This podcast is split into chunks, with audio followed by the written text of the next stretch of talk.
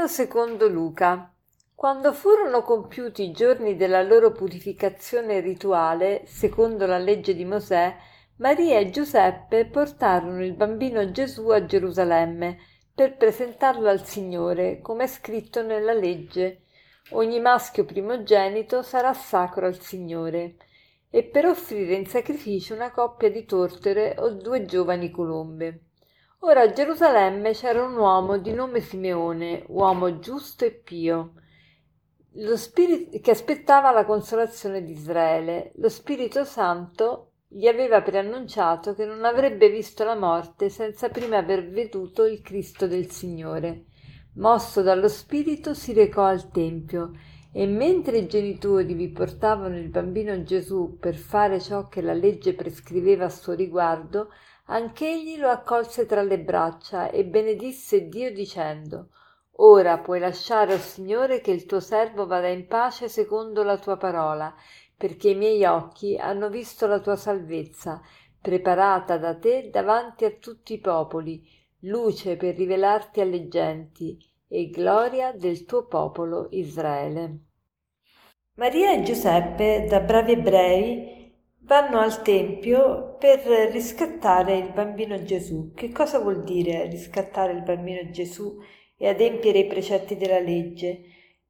Se vi ricordate, la Pasqua per gli ebrei che cos'era? Era la salvezza dei primogeniti e il passaggio del Mar Rosso, cioè la salvezza dei primogeniti degli ebrei. Vi ricordate che la, la decima piaga d'Egitto era la morte dei primogeniti, per, però i primogeniti non degli ebrei ma degli egiziani.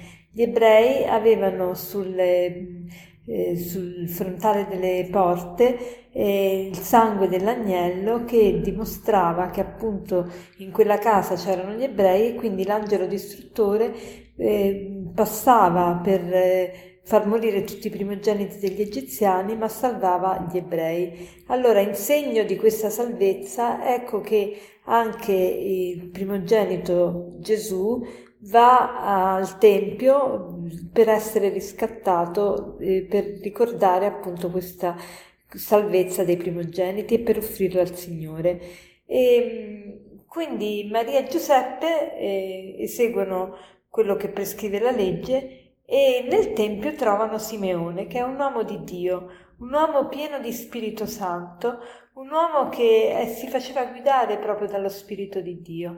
E quest'uomo, quando vede Gesù, riconosce in lui il Messia, perché lo Spirito Santo gli aveva predetto che lui non sarebbe morto prima di aver potuto vedere il Messia. E allora ecco che proferisce queste parole meravigliose: «Ora lascia, o Signore, che il tuo servo vada in pace secondo la tua parola, perché i miei occhi hanno visto la tua salvezza, preparata da te davanti a tutti i popoli, luce per rivelarti alle genti e gloria del tuo popolo Israele».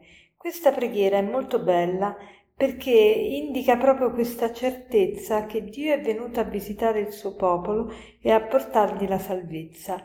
E la Chiesa, nella sua saggezza, la fa ripetere ogni sera nella liturgia delle ore. Abbiamo parlato altre volte della liturgia delle ore.